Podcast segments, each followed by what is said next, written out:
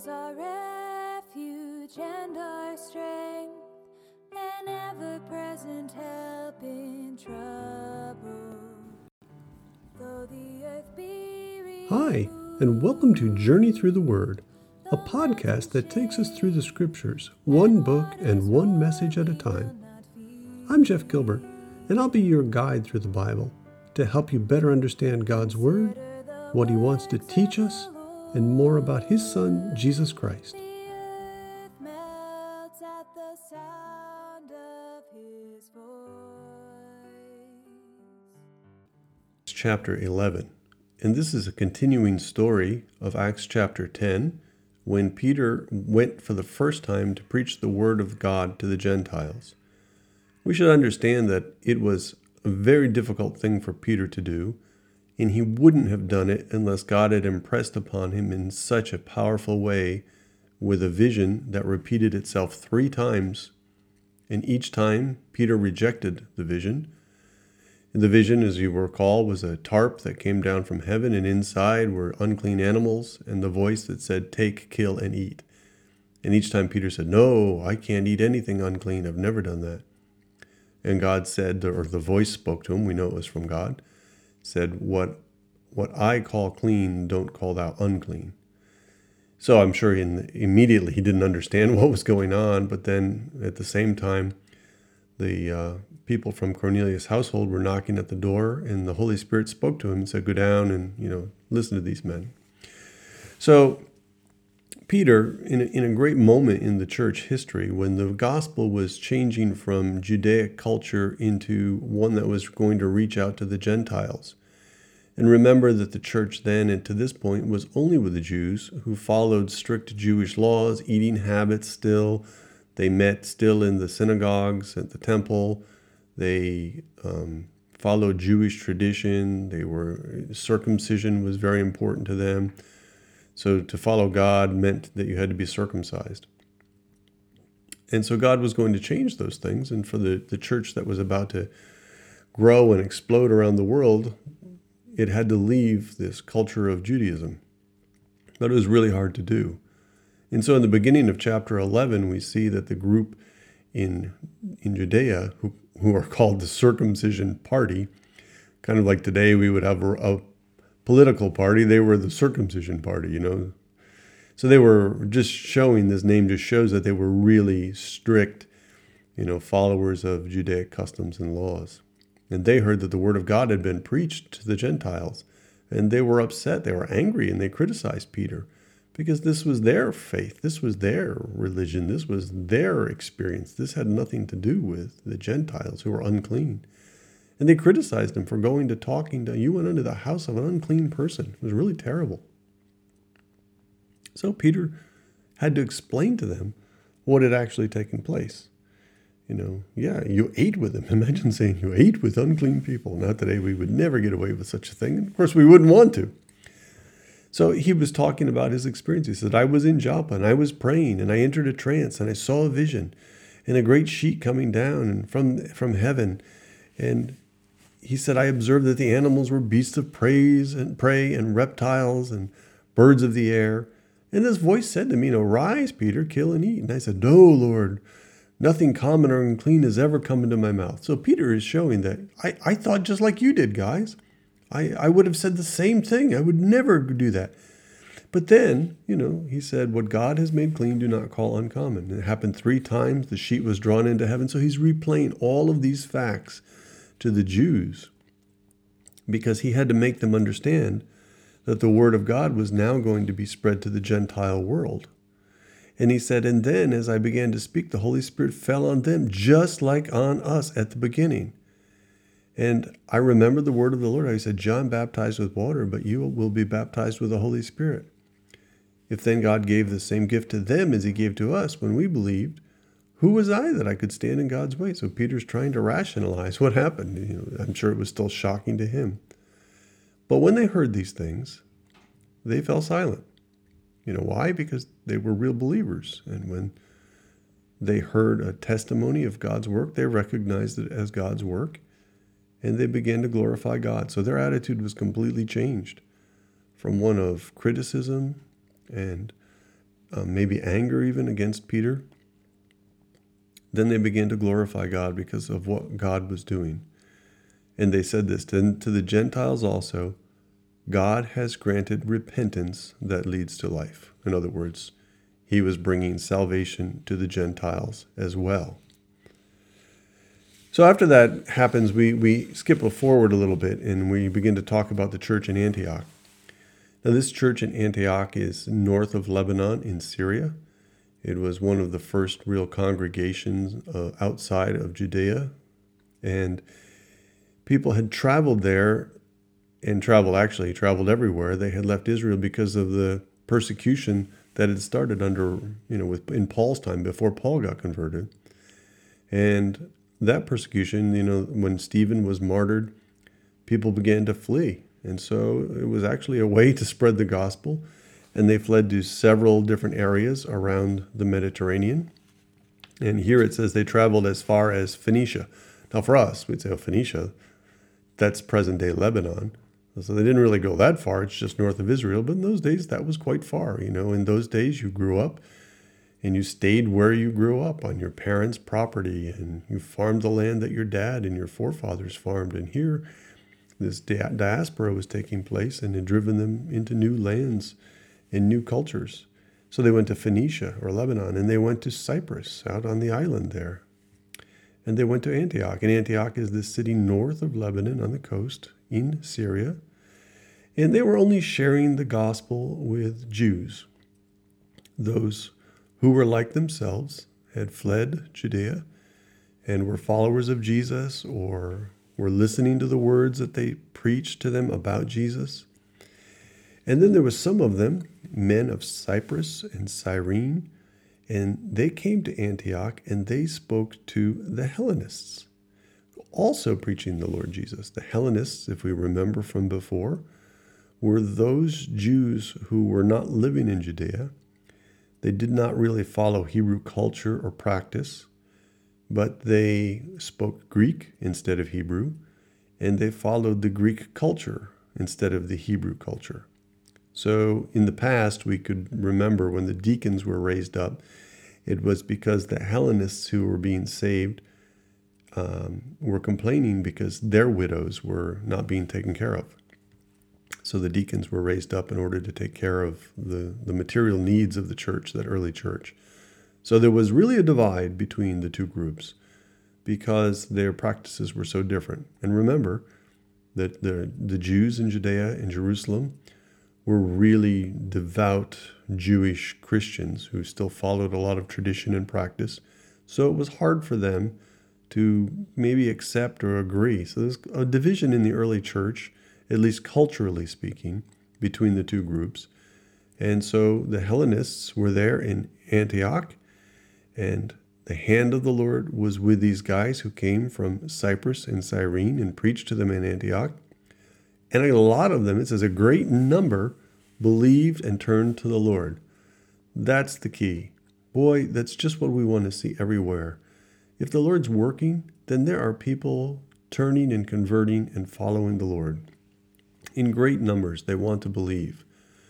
And you know, the Lord does these works in unusual places and at odd times that we might not expect. He looks for people who have open hearts and those who are willing to preach and share the gospel with others. And sometimes it just takes off in certain areas. Other times it seems like a struggle. You know, you may preach in an area for months or years to get a convert. And in other places, it just seems to explode with growth. It's the right time, and God just does what He wants to do in the right moment with the right people who have open hearts. So, as they began to grow, a report of this came to the ears of the church in Jerusalem. So, the leaders in Jerusalem heard about what was going on. So, they sent Barnabas to Antioch. So, Barnabas was one, really one of these uh, early faithful men that was really used by the in the early church. And later on, he travels with Saul on some missionary journeys.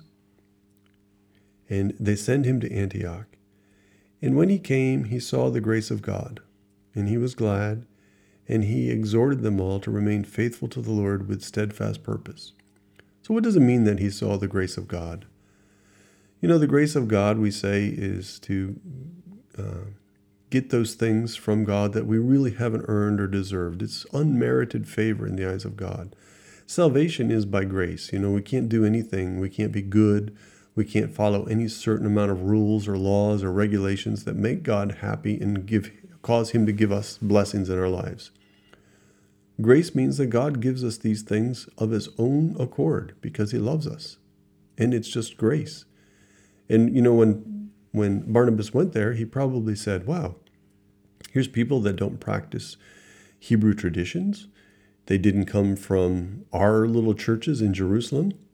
God's doing a work with with people coming here with a missionary word from other places than Jerusalem."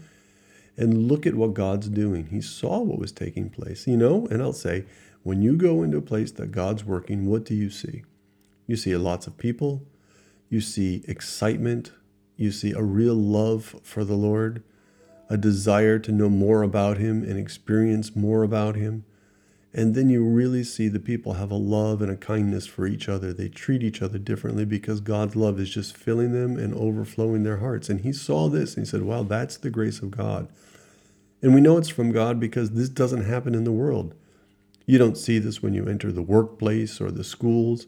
You don't see un, uh, undying love and compassion for one another and putting others' needs first before your own and you don't see God working in the hearts of people there. You see just the world. So, this is the grace of God performing. It was really a wonderful thing to see.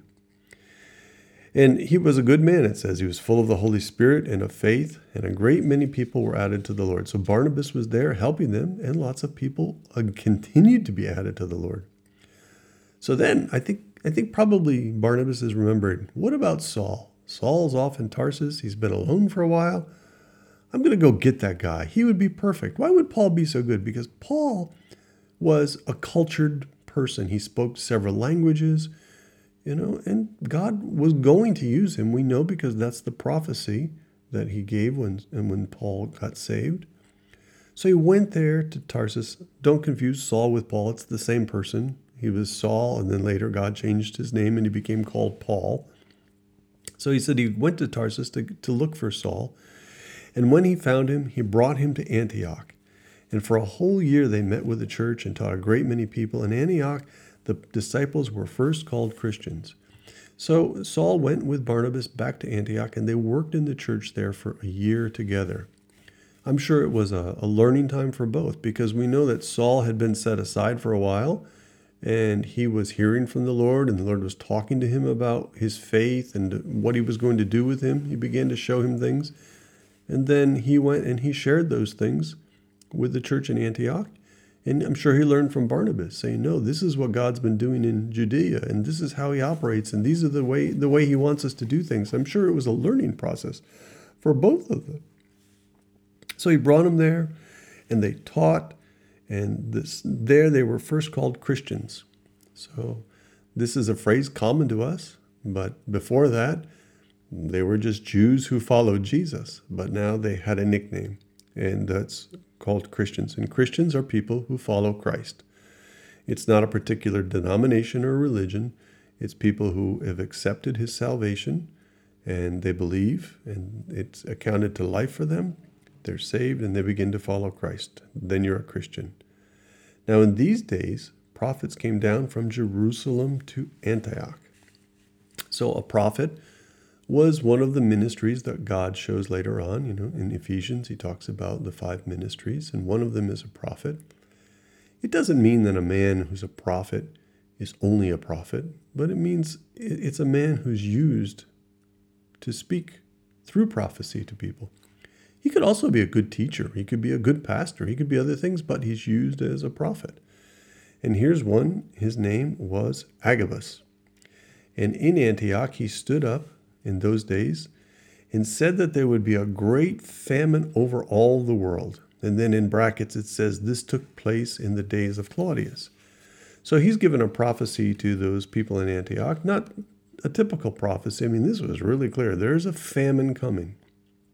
And so, did that famine take place? Yes. If we look in the historical record, for example, Um, Josephus, he's a famous historian in the early church.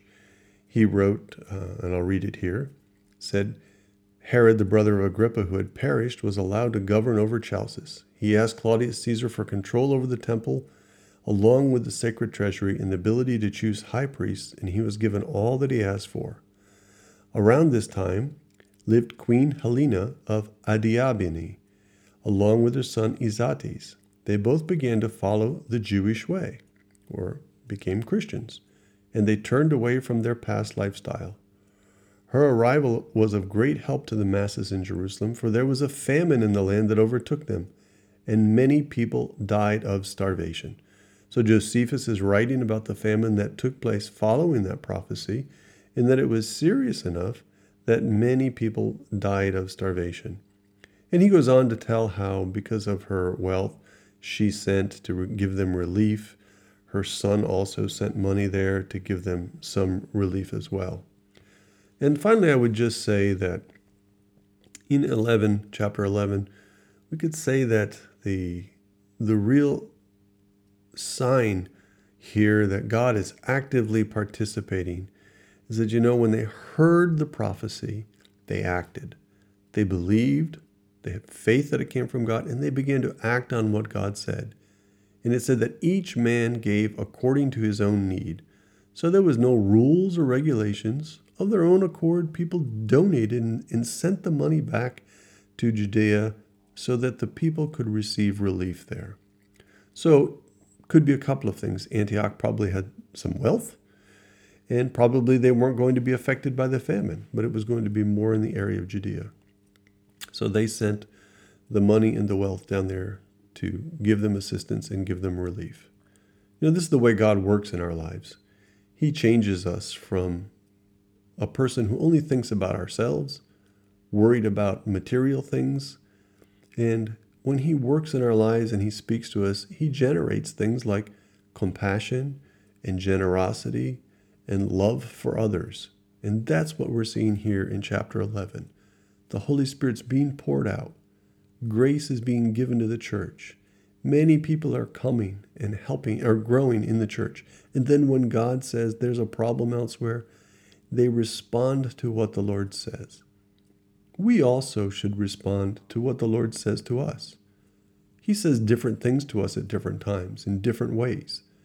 But it's important that when God speaks to us, it could be a quiet conviction in our heart, it could be a prophecy like in these days, it could be a message preached, it could be something we read in the Bible.